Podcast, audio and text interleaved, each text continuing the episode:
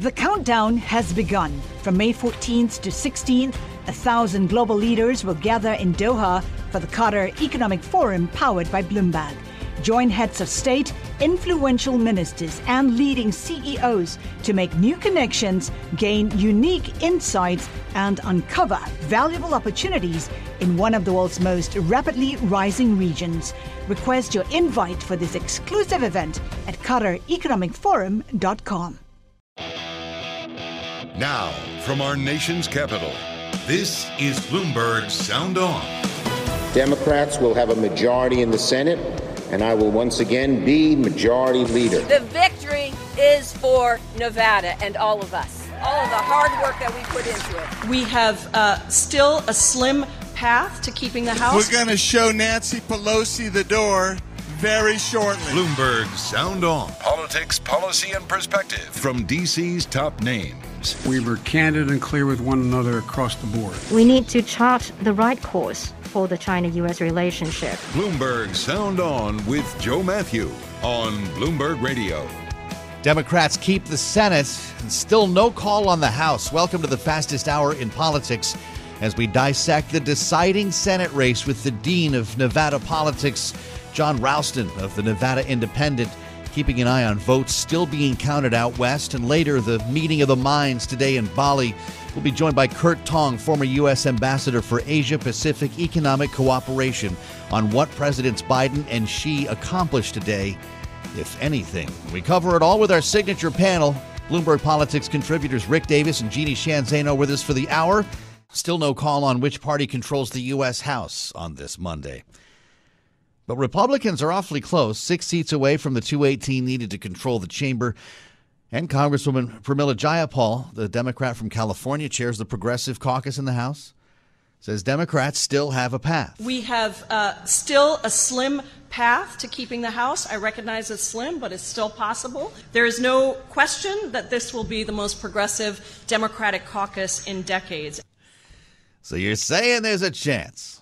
We'll talk a little bit later more specifically about this. Democrats would have to run the table, which again could happen with a lot of votes left to count, in California especially. We could be talking about this still this time next week. Yeah.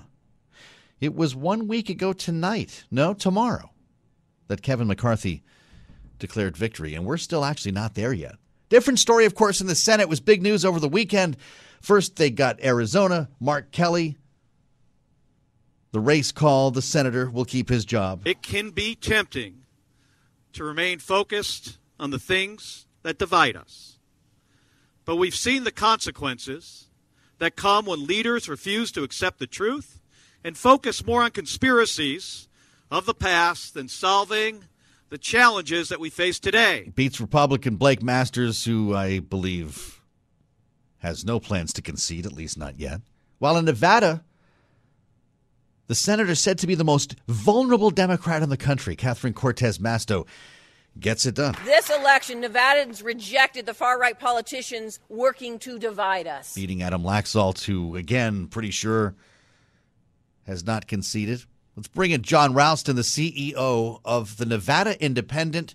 John's a journalist and an executive at the Nevada Independent, also the dean of Nevada political journalist, and back with us. He was here last week, and we promised we'd get back together to read through some of the tea leaves here. John, welcome back to Bloomberg. Thanks. So, has Adam Laxalt called you to concede yet? He has not called me, nor has he called Catherine Cortez Masto, nor has he put out any public statements. And it's about, uh, I don't know, it's, uh, uh, all the time runs together for me, Joe, but I think it's about uh, one and a half days since the race was called. Yeah suggesting he may never concede? I'm not sure about that. I think he wants to do something else. It's my guess because it's all he essentially has done is run for office, and so hmm. my guess is he wants to run for something. So I doubt he'll keep this up that long. Well, as you look back here on the last couple of days and some of the analysis that we've heard, nobody's deeper into these uh, these districts than you are. When you when you look at the people who actually voted and why, did this have more to do with, you know, quote unquote, saving democracy, as the president likes to say, or was this actually about policy? Were people talking about the accomplishments of Democrats, or, or was it neither of those? Well, when races are relatively close and the major ones in Nevada were close, it's hard to single out one factor, and you can try to parse it with exit polling or trends. But uh, the bottom line is is that in the U.S. Senate race, which is very close, uh, Catherine Cortez Masto did point out that Adam Laxalt is an election denier. Uh, in some of the down ballot races that were also very close for constitutional offices, uh, the Democrats did point out that there were election deniers running uh, against them. Um, you know, the governor's race here, which is the only really feather in the Republican Party's cap uh, this time, uh, it, it, was more a case of a, a, governor hobbled by COVID and and and uh, hangover, as I call it, with the economy that really cost him that race. I think there were some other factors too, hmm. but I, I, I, just think that uh, you know when people like me try to pick apart these races, it, it, it's just very difficult to tell yeah. if there's only a few thousand votes. So ticket splitting then was a big part of the story in Nevada. I think ticket splitters were a big part of the story. I thought there would be uh, Cortez Masto, Lombardo, Joe Lombardo, the Republican candidate for governor voters. Uh, that seems to have been borne out. We're doing on a, uh, at the Nevada Independent, we're doing a story about that. We're interviewing people who split their tickets, and I, I it was a real phenomenon near the top of the ticket. I think. I don't know if you heard from Chuck Schumer over the weekend, uh, but he spoke shortly after the Arizona and Nevada races were called. He said there were three reasons why Democrats maintained their majority in the Senate. Here he is. One, our terrific candidates. Two, a, the, our agenda and our accomplishments. And three, the American people rejected the anti democratic, extremist MAGA Republicans. Do you buy Chuck Schumer's version of this election, John? Well, the first thing he said was certainly true in Nevada. And it's really one of those old political cliches that people say, and it's not always true, but it is in this case. Candidates matter. Yeah. Campaigns matter. Catherine Cortez Masto's uh, campaign was far superior to Adam Laxalt's, and it needed to be in a year in which the Democrats were, were facing really, really tough headwinds. She did everything that she needed to do to make sure that she could get over the top. She barely did it. What's the status of the Republican Party in Nevada coming out of this election? Well, the Republican Party in Nevada has been uh, uh, somewhat of a, of a, joke for probably a decade and a half, and the, the only reason that, that that Republicans win in this state is if they have a great campaign team and they run a near flawless campaign because the Democrats have so many institutional and infrastructure advantages. So, you know, the, when you see people going, the Republican Party going out there and bragging about winning races for lieutenant governor and controller, yeah. which are two of the most useless state offices, you know that they're they're in a bad shape. Yeah, I didn't think we'd be talking about the controller position in this interview. That's right. Maybe we'll bring him back and do that. Jon Ralston, thank you, CEO of the Nevada Independent, getting things started in our Monday edition here. Looking back on Nevada and Arizona, we assemble our panel. Jeannie Sheehan Zaino and Rick Davis are both back with us. Bloomberg Politics contributors having survived election week, although I guess election week never actually ended, Jeannie. Uh, what's the takeaway from states like Nevada, where we were told candidates like Catherine Cortez Masto were about to be fired because they were vulnerable, their stories were not resonating, and the president was dragging them down? Well, well, what it suggests, and, and again, the, the win is by about 6,000, so extremely close. And, mm-hmm. and it's notable that he has not conceded yet. But um, what it suggests is that candidates matter, the issue of denialism matters, democracy was on the ballot, and that extremism was able to overcome the negatives for Democrats on the economy and inflation, which was very, very real. And so it ended up not being necessarily a referendum on Biden as much as a referendum on the Republican Party, the yeah. Trump wing of the party, and that didn't bode so so well for Republicans, although, again, very, very narrowly in a state like Nevada. All the while, Rick, uh, Joe Lombardo wins the race for governor here, the Democrat. Uh, Steve Sisolak, who got the same rally from Barack Obama that, that Cortez Masto got, lost the race. How do we rationalize that? Yeah, I'm not so sure it's a uh, uh, a referendum on the Republican Party. a little bit more of a referendum on Donald Trump. You know, where he yeah. left his mark uh, it was usually something negative for the candidate. And so I think that helps explain some of uh, what was going on with voters when they, they, and I think that it's pretty easy to assume that if you were a election denier, you were an election denier because of your fealty to Trump. And so uh, being you know, MAGA, super MAGA, mega MAGA, whatever it is, is is it was was a real hangup on this election, and that mm-hmm. would explain why, in some cases, candidates ran away from that and did, frankly, pretty well. And then those that said, "No, no, I'm election denier, and I believe everything Donald Trump tells me," mm-hmm. um, you know, fared very poorly. It Seems like the postmortem goes easier for Republicans than it does for Democrats, Jeannie, isn't it? It's difficult for Democrats to really delineate. You know, Joe Biden will tell you, "Well, my gosh, you know, we got the, we got the uh, the the infrastructure deal, we got the Inflation Reduction Act." We got the burn pits. We got gun control. I'm not sure people were talking about or even aware of a lot of those accomplishments. If you see them as such, Republicans in many cases thought they were uh, policies that moved us in the wrong direction. What can Joe Biden actually take credit for? Well, he can take credit for getting out there and talking about abortion, talking about extremism, talking about mega MAGA, as Rick was just talking about. Yeah. Um, those issues, those are the ones that resonated with voters. Because you're right, when it comes to some of the issues foreign policy, crime, inflation, immigration, the border yeah. by and large, voters feel that they can trust Republicans more on that. And that's what I mean when I say it really ended up being a referendum on the Republican Party that Donald Trump runs. And that's how many people saw many of these candidates. But again, I think we need to stress a very, very narrow victory in some of these mm-hmm. states, and they're still counting 19 House races at this moment. That's right, and and we're going to get to the House in a moment here. Rick, do you remember when the president went to Philadelphia, delivered that speech in front of Independence Hall, bathed in blood red lighting? It was heavy duty rhetoric, and he was panned for it uh, as being decisive. Was that in fact the right speech to give at that moment? Yeah, I mean, uh, probably not. Um, I think it. You know, the reaction was so negative at the time. You wonder, yeah. you know, did it turn people off? Um, you know, but this has been a, a, steady drumbeat since the convention. You know, uh, two years ago, that nominated you know President Biden. Uh, this was going to be a theme that the Democrats pushed, regardless of how much traction it could get, and maybe it did pay off. Rick and Jeannie are with us for the hour. We're going to turn to Arizona next. It's a whole different deck of cards there, and Kari Lake is hanging on as we also keep an eye on what's happening in the House. When will we get a call? I'm Joe Matthew. This is Bloomberg.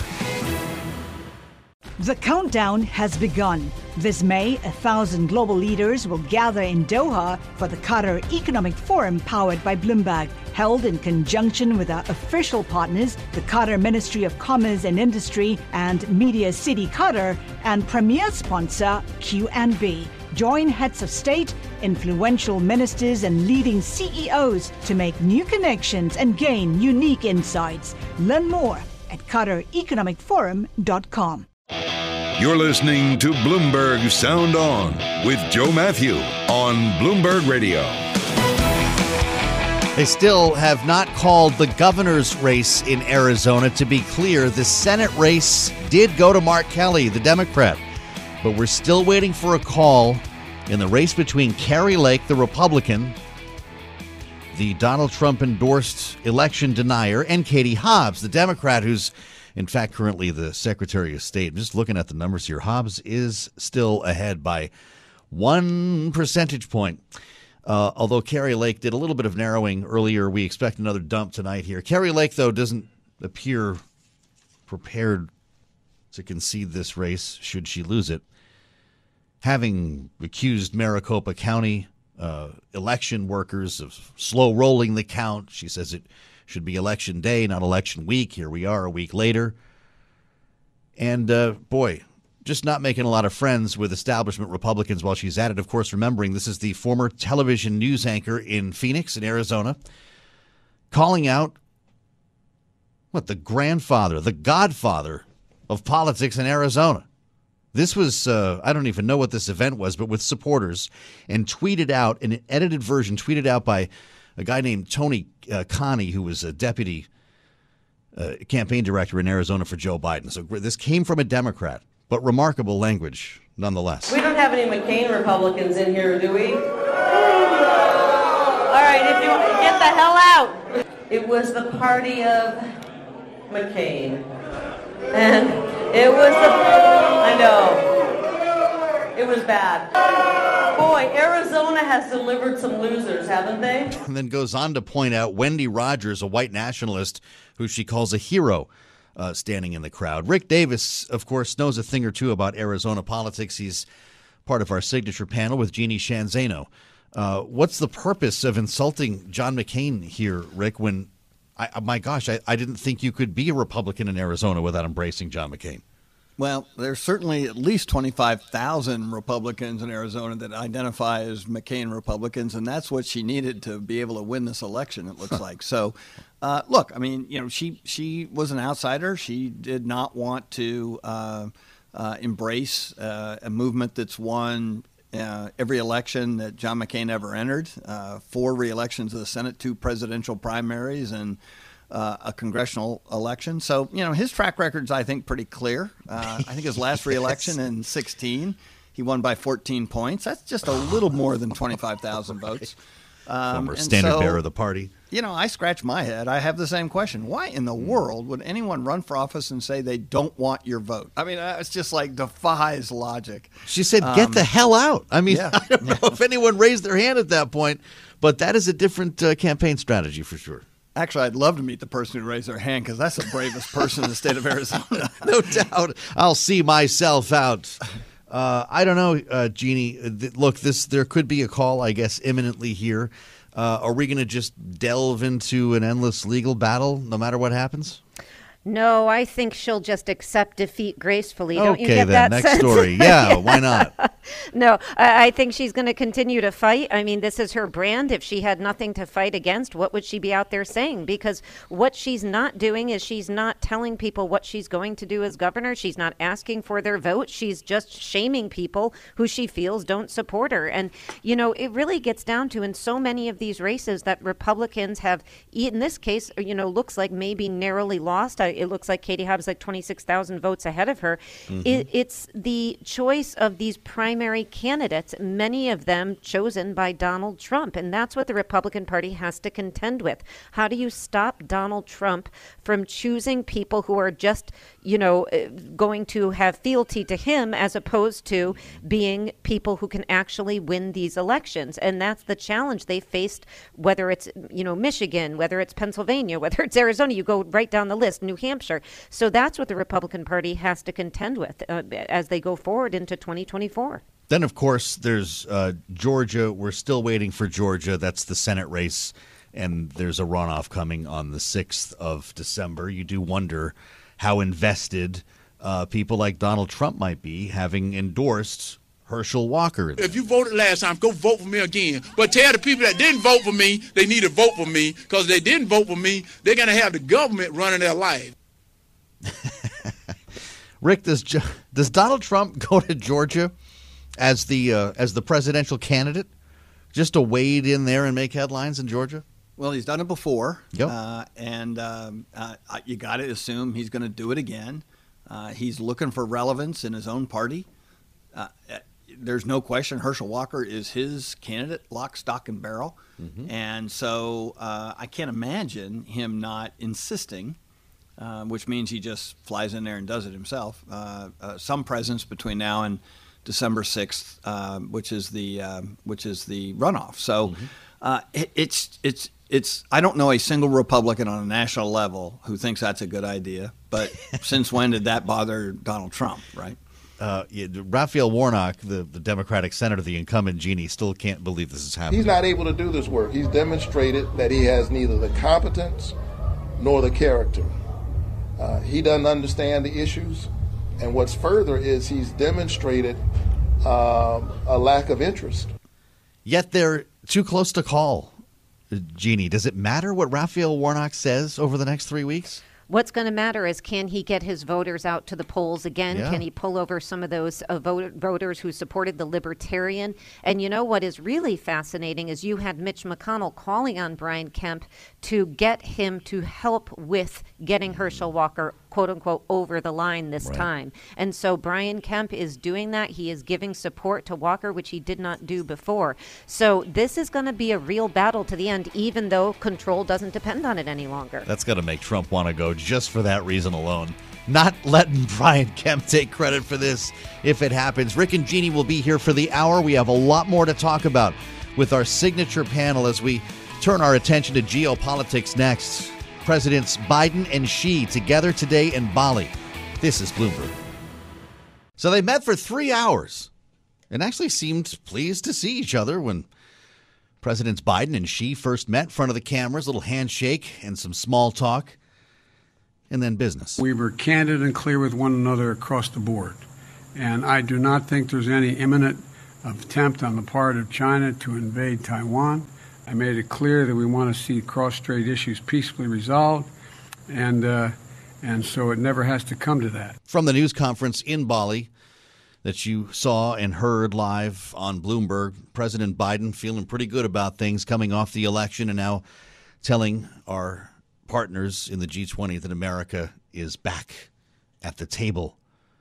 And he says they were honest with each other. We were very blunt with one another about places where we disagreed or where we were uncertain of each other's position, and we agreed we'd set up, and we, we did, mechanisms whereby we would meet in detail with our the, the key people in each of our administrations to discuss how we could resolve them. Sounds like some progress. But what does this lead to? I want to talk to Kurt Tong about all of it, managing partner at the Asia Group, former U.S. Consul General in Hong Kong and Macau, former U.S. Ambassador for Asia Pacific Economic Cooperation. Ambassador, welcome back to Bloomberg. Thank you very much. So, no imminent invasion of Taiwan, an agreement that nuclear weapons should not be used in Ukraine, and what I am interpreting is a general sense of interest in avoiding a Cold War or worse between the United States and China. Both presidents seem interested in moving beyond this current standoff. Did you read it that way? Have the U.S. and China seen the worst of their relationship? Well, I think in the short term, at least, they've they succeeded in their shared mission. The two leaders of, uh, to use a phrase, putting a floor under the relationship mm-hmm. and limiting the the short term downside risk that that constant friction over a range of issues, most importantly, Taiwan, could lead to a, a, a cycle of deterioration that would lead to outright conflict. So, so that that is uh, mission accomplished by the two of them.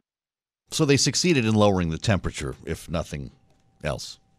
Well, they lowered the temperature. I think they also succeeded in reaching some shared understandings, which uh, existed previously but were reaffirmed on important topics.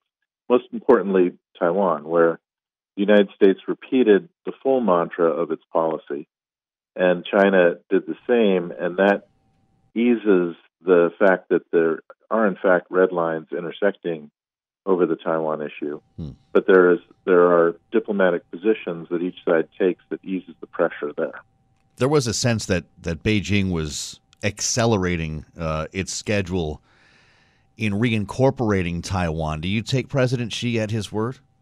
Um, well, taking him at his word or not, what what I think the analysis that that China had a specific timetable or that timetable is accelerating is in fact uh, not correct analysis. Hmm. I think China was becoming increasingly concerned that Taiwan was uh, slipping through its fingers and that Taiwan might at some point declare uh, de facto or de jure independence, thereby forcing, from the Chinese perspective, forcing them to act, which is something that I don't feel like China is prepared to do. Hmm. Um, the the the best military analysts really question the the reliability with which China might think that it could take Taiwan back um, without great risk of failure, and that uh, I think is is really there's there's a lot more caution on all sides than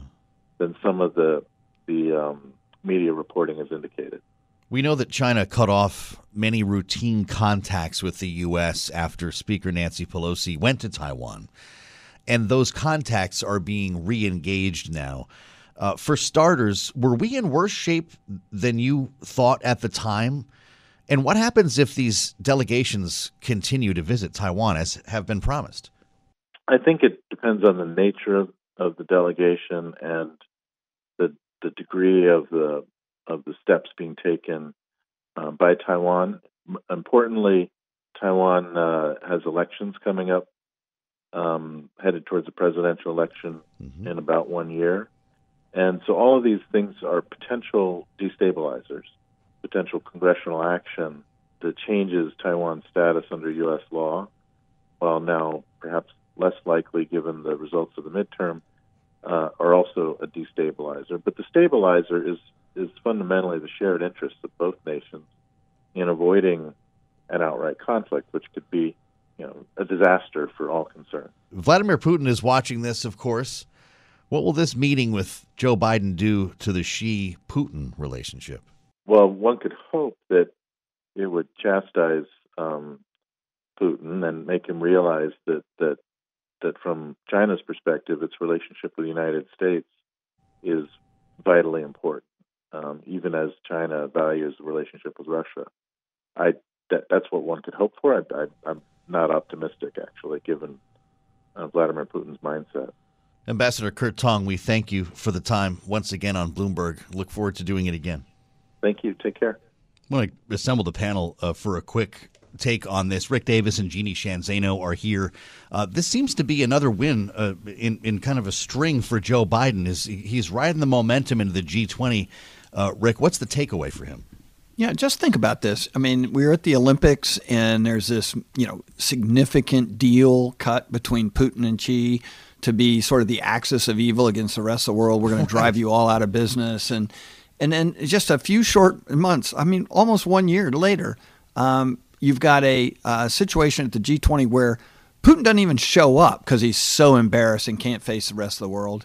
And Xi is sitting down for three hours with the President of the United States and actually saying nice things. I mean, like, that is an extraordinary movement of world affairs in one short year. So I can just say, you know, let's hope it stays on this track because avoiding conflict is the number one issue. That's right. Did Joe Biden buy some time on Taiwan, Jeannie? He absolutely did. And, and this is a rocky point in our U.S. China relations. And he seems to have crossed that mountain, crossed that bridge, and good for Joe Biden. Rick and Jeannie, stay with us. Our signature panel next. Mike Pence breaks his silence, if I can call it that, on Donald Trump. This is Bloomberg. The countdown has begun. From May 14th to 16th, a thousand global leaders will gather in Doha for the Qatar Economic Forum powered by Bloomberg. Join heads of state, influential ministers, and leading CEOs to make new connections, gain unique insights, and uncover valuable opportunities in one of the world's most rapidly rising regions. Request your invite for this exclusive event at QatarEconomicForum.com. You're listening to Bloomberg Sound On with Joe Matthew on Bloomberg Radio. The two headlines in the competing newspapers tell the whole story. New York Times. Pence says Trump was reckless in assailing him on January 6th. Washington Post. Pence's slowly arriving critique of Trump is his party's entire problem. He went for it today. Uh, Mike Pence. A lot of people are saying, Where have you been? Well, it turns out he's selling a book and sitting for an exclusive interview here uh, with ABC News. I got a little peek behind the curtain on this kind of thing. They actually have rules for using this because it airs later tonight, I guess, and I have to follow the rules if I want to use any of it, even though there's this thing called fair use out there. But there are nine rules as I read uh, for people playing portions of the interview from ABC News. Hang on. Let's get to Mike Pence here. Yeah. Uh, I guess the one that applies to me here, the excerpt must be introduced in an exclusive interview with World News Tonight anchor David Muir. So I got that? All right, so we can play it now. He's asked about the tweet. David Muir asking Mike Pence about the tweet as he's hiding in the bowels of the Capitol. And the president sent the salvo here that Mike Pence did not do what he should have done to protect him in codifying the election. This was clearly, you know, this is the big question he knew was coming here. Maybe it was rehearsed, maybe not. But things got real. He spent a lot of time thinking about it and gave his answer. It angered me. But I turned to my daughter, who was standing nearby, and I said, It doesn't take courage to break the law, it takes courage to uphold the law. I mean, the president's words were reckless. It was clear he decided to be part of the problem. Now, he's- Members were He's done a lot of interviews, fireside chats, speeches. But this was really the the most he's said about this. Remember the tweet, Mike Pence. This is the Trump tweet that day, January sixth, uh, two twenty four p.m. At the worst of the siege, Mike Pence did not have the courage to do what should have been done. Let's reassemble the panel here. Rick and Jeannie are with us. I, what's the name of the book? I've had it in front of me. Something very predictable, actually. Uh, Rick Davis, should Mike Pence have said this a year or two ago? So help me God is the name of the book. Thank you. And and so help me God, he should have said this when it was happening. I mean, Well, yeah. the man went on. I mean, the president of the United States was was under a uh, um, a impeachment order by the House of Representatives, and this guy stayed silent. I mean, he says to his interviewer, "It takes courage to obey the law." We're all supposed to obey the law. What courage is that? I mean, I can't figure this one out. I, I mean, I like Mike Pence. I think he's a good guy, but like, uh, silence is consent. You ever hear that?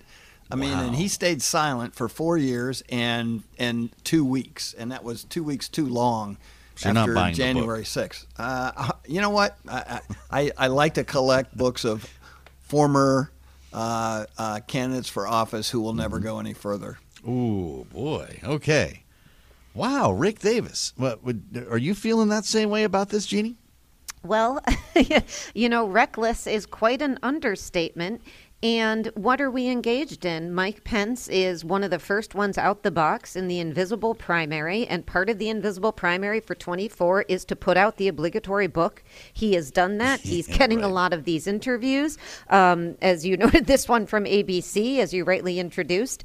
Um, and, y- you know, so this is what this is. And what didn't Mike Pence do? To Rick's point, you know, he waited this long to say anything. He also didn't testify before the January 6th committee, the body of Congress designed to get for the American public a fair rendition and a fair, you know, historical interpretation of exactly what happened. Maybe So- he sent them the book. yeah, I'm sure he will do that. Maybe he'll force them to buy it. But this is, you know, it's a, it's a little too late. Uh, except Yeah. this is a political move on his part, and he's out there doing it. Pretty amazing that this would come on the eve of uh, Donald Trump announcing his uh, presidential campaign. Is do, are, do we all still think this is on? He's not.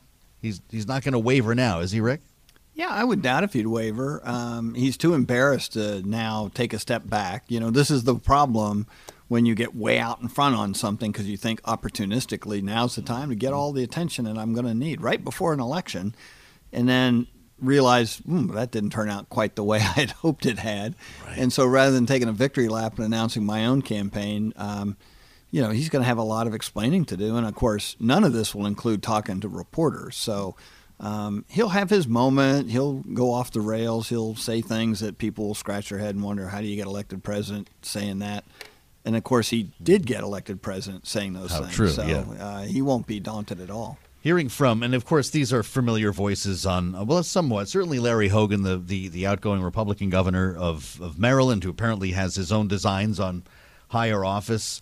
Uh, he let him have it on CNN on State of the Union on Sunday morning, his take on the Trump effect. Definition of insanity is doing the same thing over and over again, expecting a different re- result. And you know, Donald Trump, yeah, kept saying, you know, we're going to be winning so much, we'll get tired of winning.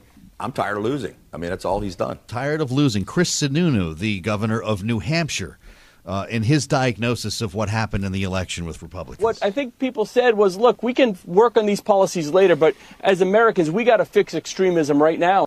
Ultimately, I think the Democrats did a very good job of, of defining a lot of these candidates before they even had a chance to introduce themselves. And when asked on ABC, he said he would not support Donald Trump in 2024. Uh, are these the comments you would expect to hear from these names, Rick, or is there really something happening in, in, in a large portion of the Republican Party distancing itself from Trump? You know, it's just it's amazing to me that here we are 2 years later after a midterm election that arguably did not meet Republican expectations and we're still talking about Donald Trump. I mean, yeah. you know, and, and it's kind of like what Governor Hogan said. How many elections in 2018, 2020, 2021, 2022 do we have to continuously lose and still talk about Donald Trump? Um, I, I just think he gets a bye with the party and party leadership like nobody I've ever seen in modern presidential history. Wow. Still not on Twitter, uh, unless something just happened, uh, Jeannie. He's sticking with truth, he says, Truth Social. But we're watching Elon Musk, of course, refer people to the Republican Party here, having bought Twitter, and a lot of people are thinking that might happen. But uh, Elon is, I guess, having a hard time as well. He's fired close to 3,700 people since he bought Twitter. He's been threatening bankruptcy, and it sounds like, you know, he's going to be in for it uh, for some time here. He he he spoke uh, in in one of these virtual uh, uh, summit deals where his face is up on the big screen. You know, he's talking on Zoom. He's at home, and uh, he's he's starting to feel the workload. I have too much work on my plate. That is for sure.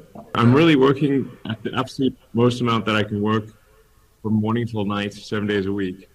Um, so this is not something I'd recommend, frankly. Um, yeah. Jeannie, is he okay? It, was fascinating. His face was glowing. It looked like yeah, it, I guess black background. Yeah, like like there was candlelight. He's you know apparently overworked. He not only fired those thousands of people, he tried to hire some of them back. He right. cut their lunches for gosh sakes. You know, it's it's hard to be him. Oh, He's wishing like lunches yeah, yeah. So you know, I, am not sure he's all right, but but he's hanging in, and um, you know, he still had quite an audience there for this sure speech, did. even though he wasn't there in person. But you know, he probably is wishing that he could sell his sandals for two hundred and twenty thousand dollars, like they got oh, Steve Jobs for. How about that? Maybe someday. Gross, the but the sandals come with an NFT, which you know I'm sure Steve Jobs himself would have laughed at. Uh, it's a great story, by the way. You know, considering this idea of Elon firing and then rehiring or unfiring people somehow. The worst ways to fire your staff. I don't know if you guys have ever been fired from a job, but this list is incredible. Uh, and of course, the, it's just impossible to beat this guy who ran the company Better. Do you remember this? Uh, Vishal Garg was his name, the CEO of Better. This is the guy who fired like 900 people on Zoom. One day, this was the. This is the second time in my career doing this, and I do not, do not want to do this. The last time I did it, I cried. Um, being recorded. This time, I hope to be stronger. By a worker. But we are laying off about 15% of the company. You gotta be kidding me. Efficiency and performances. If you're on this call, you are part of the unlucky group being laid off. Your employment here is terminated effective immediately. That was last year in the throes of uh, the pandemic. There were four rounds of layoffs, as it turned out. Real popular guy. He's back, by the way. Rick Davis, you work in the business world. You, you've you've moved from politics mostly into business. Is there actually a wrong way to fire someone? Yeah, I mean, look, I mean, these companies are part of a community. They, these people live in the community. Uh, for every time you have to fire people and maybe downsize, uh, uh, maybe you hope to be able to build that back up, and you don't yeah. want to lose that connection with the community. So sure, Zoom you, is out. well, unless there's a global pandemic How about and you voicemail, actually can't see anybody. Can you fire by voicemail? Not voicemail and not text either. Oh, help us. We'll somehow wake up together again tomorrow. I'll meet you back here. I'm Joe Mathieu. This is Bloomberg. The countdown has begun. This May, a thousand global leaders will gather in Doha for the Qatar Economic Forum powered by Bloomberg, held in conjunction with our official partners, the Qatar Ministry of Commerce and Industry and Media City Qatar, and premier sponsor QNB. Join heads of state, influential ministers, and leading CEOs to make new connections and gain unique insights. Learn more at QatarEconomicForum.com.